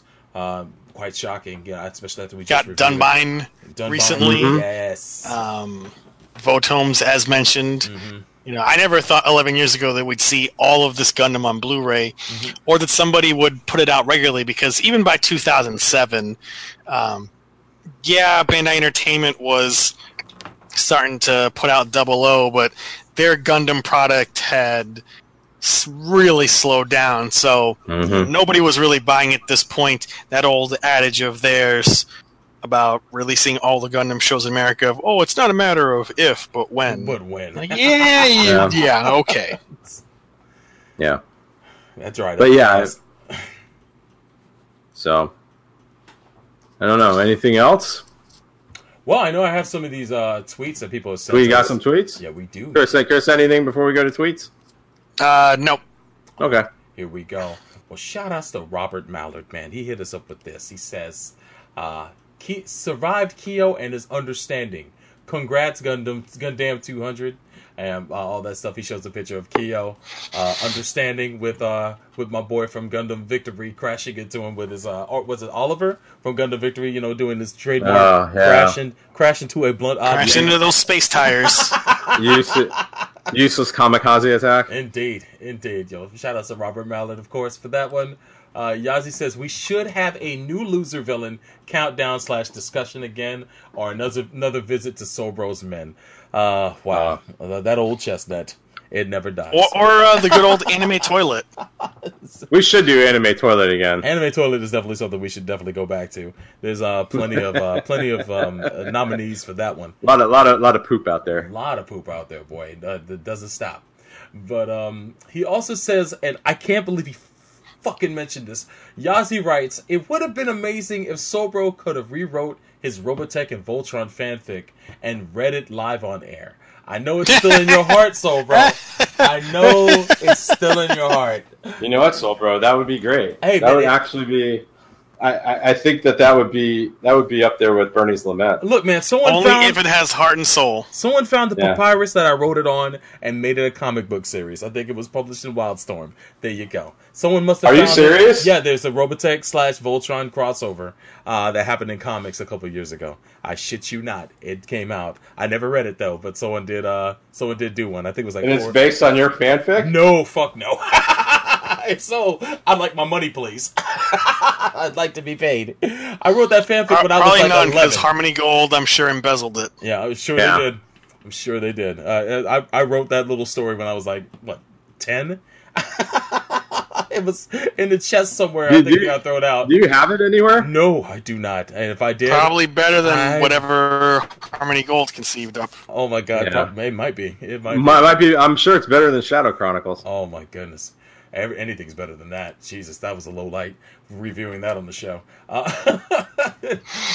Yazi asks, uh, I have to ask which one of you guys would bet, which guy, which one of you guys bet on from the Coliseum days, Petite Mobile or Bright's, Bright's chair? Uh, well, that's right. We had the the Coliseum at uh. Oh at yeah, I forgot about the Coliseum. Petite, which one would we bet on? Oh man, Bright's chair every freaking day, man. Every day. Turn Turn A gun to Moonlight Butterfly wins all. It had the right size cup holder. Are you kidding me, man? Bright's chair Well, didn't wins he every time. But didn't but didn't Bright use the Petit Mobile? I, I He used it right in Zeta.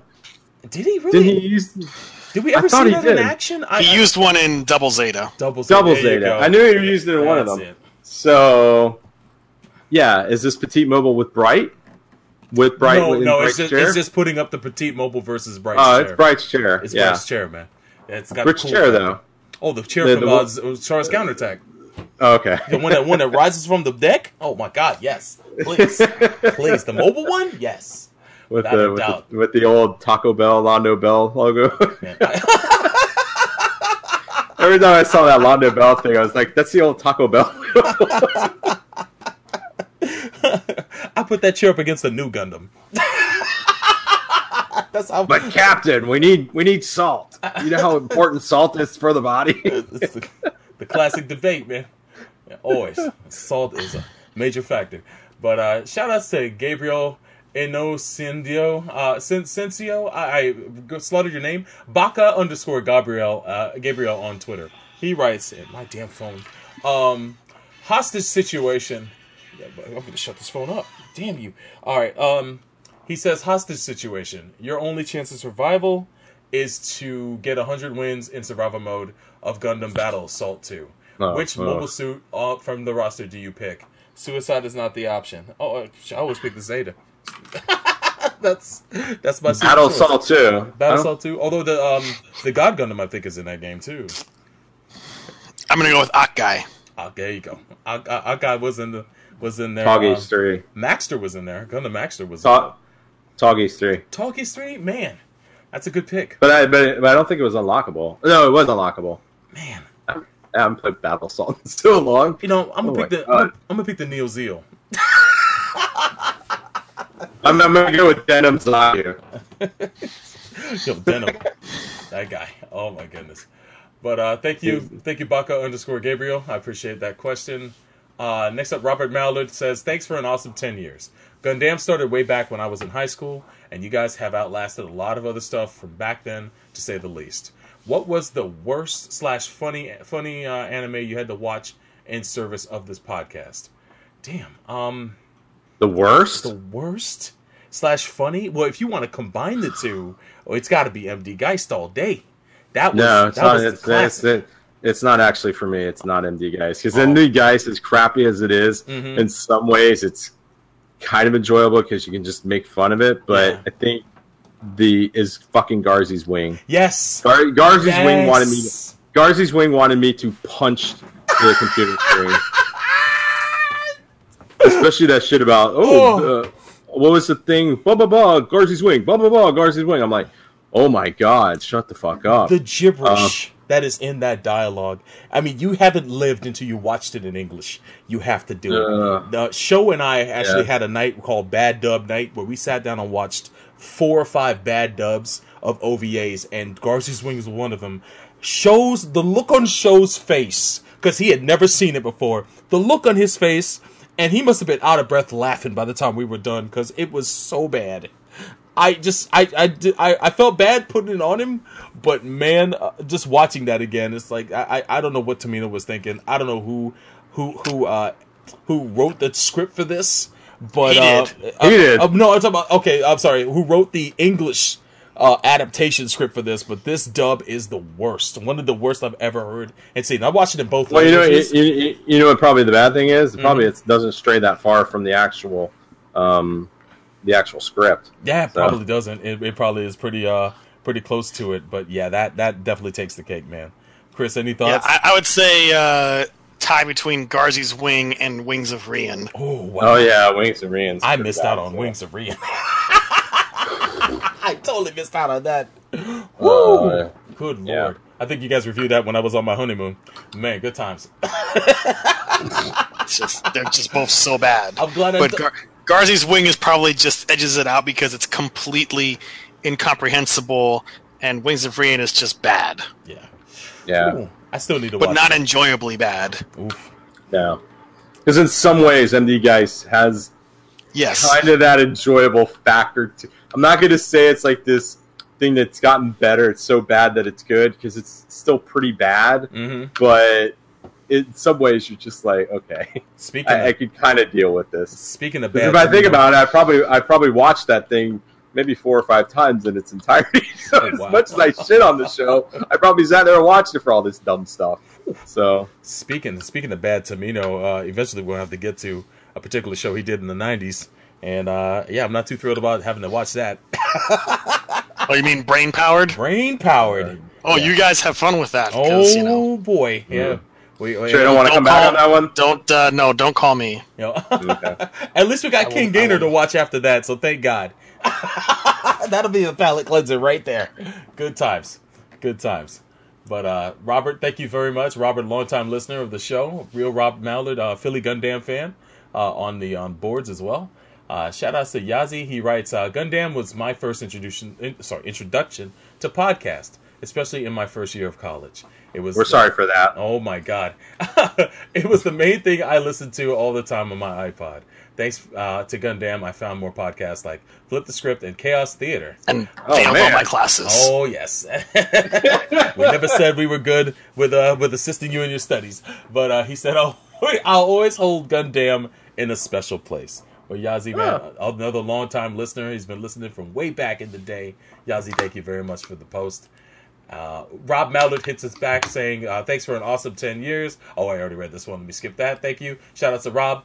Uh, Gabriel, he writes, uh, aka Baka underscore Gabriel, says, I found Gundam on a whim back in December of 2017. Oh, wow. On the other side of the spectrum, this guy, uh, this cat is, uh, hasn't been listening for very long.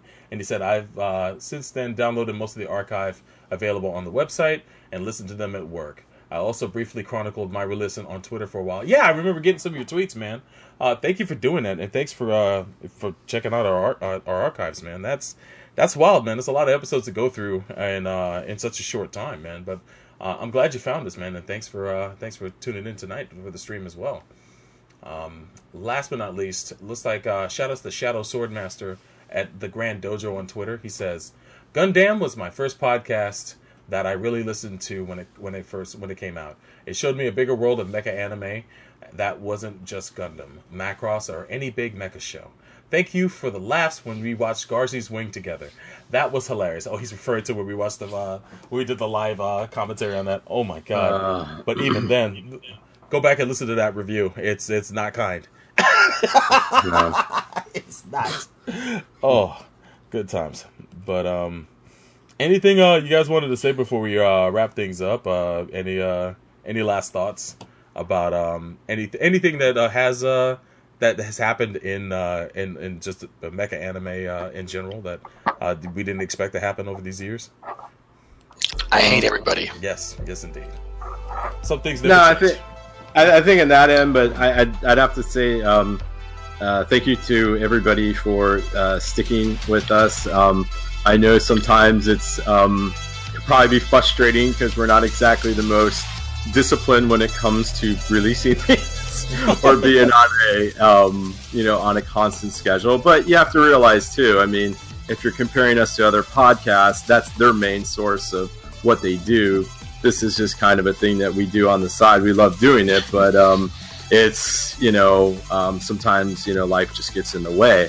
So I just want to thank everybody for that, and uh, with that, you know, um, just keep involved. Um, you know, as we said before, Chris is he's gone, but he's not forgotten. He's always going to prop up somewhere, like he did tonight, and. Um, you know, me and Soulbro, we we got plans. So there's lots of things that we're gonna we're gonna kind of trudge on with. So I, I'll echo it. It takes a lot of time to prepare for podcasts, which is why Chaos Theater is no more, and why I'm not on Gundam. And all the time that I spent not preparing for a podcast was inten- instead time that I spent either reading for grad school or playing Spider Man. yeah, The Spider Man though, Jesus man, good God. yeah, because yeah, because especially I- I'm sure with Chaos Theater, you really had to you really had to prepare on some of that stuff. Probably more so than yeah, Goddamn. you know, a lot of lot of reading, watching, playing, and you know, it just became a thing of. Um, it's like you you have all this homework. It's like, man, I gotta I gotta play this video game. I or, know, right? I gotta read this book. Oh, and it's like that's not the way it's supposed to be. yeah, You're supposed to sit, be able to enjoy them at your own pace. As opposed to Yeah, but you know, out, yeah. since I don't have the free time to do these things to the fullest extent, it's like, well, you know, you gotta manage your time, and then it becomes a chore. yeah. I'm sure I- you all have felt the same way too. Yeah, it can sometimes suck the joy out of what you're Yeah. doing if you're having to It- rush it- to reach. I gotta say deadline. that. I gotta say though, I mean, um, with at least with these shows, I think sometimes it's a little bit easier. I think when you start having to do uh, reading reading books and things like that, that makes it tough. And I, I would say the few times that we've had to, you know, even when we've done mangas, we've done some of these mangas and stuff on Gundam. That that was a little tough because you know, at least with the show, you can kind of nowadays it kind of travel with you, you know. And even though a book can, sometimes you just need like that that real big quiet time where nobody's really bothering you and things like that to really get immersed into it. So, uh, yeah. so, but Soul Bro, anything? Um, for the most part, uh, I just uh, Dolo asked Many me- more, many more years of being destroyed on Gundam Versus. Indeed, indeed. I played. We just we just played the other day for the first time in like a month. So uh, if any props to everybody who came out the other day for that. Uh, Della asked me uh, on Twitter, uh, do you think we'll see us uh, have a 20th Century Boys anime? Uh, uh, have we should have seen one by this point? Eh, I guess if they're going to make one, they would have made one. They made them into live action movies instead. So it's unfortunate, but I wanted to see an anime of that. Absolutely. Shout outs to Fred. Fred, uh, um, that tweet you sent us about uh, congratulating us. Thank you for writing that. I read it actually at the top of the show. So if uh, if anything, if you run it back at the very beginning, uh, you'll see you'll see we showed it then. But uh, thank you, dude. You've been listening for a long time too. Uh, thanks. Uh, you're one of my favorite people I met throughout doing the show, and uh, it's always cool when uh, when I get to talk to you, man, as well as everybody else, guys. Thank you uh, for coming out tonight as well, man, and your support keeps us going, man. Uh, make sure to continue going to mahq.net as well and uh, mechatalk.net as well and join the conversation there also. And always be cool. Don't be giving Chris no fucking grief. Nope. I'll ban your ass. There you go, man. Don't do that. Don't do it. But um, Sir Bans a lot. Sir Bans a lot. but shout out to everybody at MAHQ, especially at the Facebook group. They've been besieged by assholes, uh, but there's a lot of cool people in the in the Facebook group, and thank goodness for them, man. They uh they post a lot. Oh, of there's also posts. some assholes in there right now, so you know, Ooh, the battle continues. clean clean house pretty soon. Oh no. Well, uh, everybody, uh, batten down the hatches and hold on to your butts, man. Uh, in Yeah. the in the meantime, uh, any um anything and anything else you guys want to mention before we close things out? Nope. All right, I'm guys. Well, um, thank you for listening to episode 200 of Gundam at MAHQ.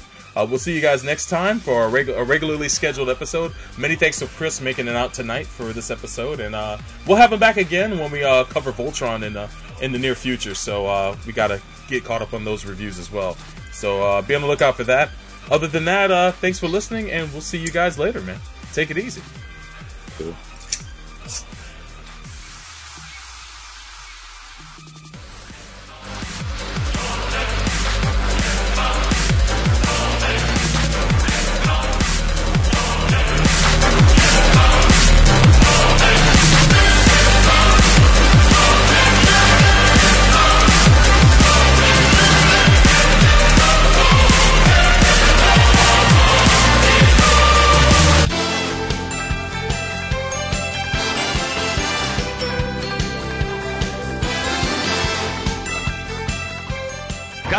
At MAHQ is a Shinjuku Station. and MAHQ.net joint.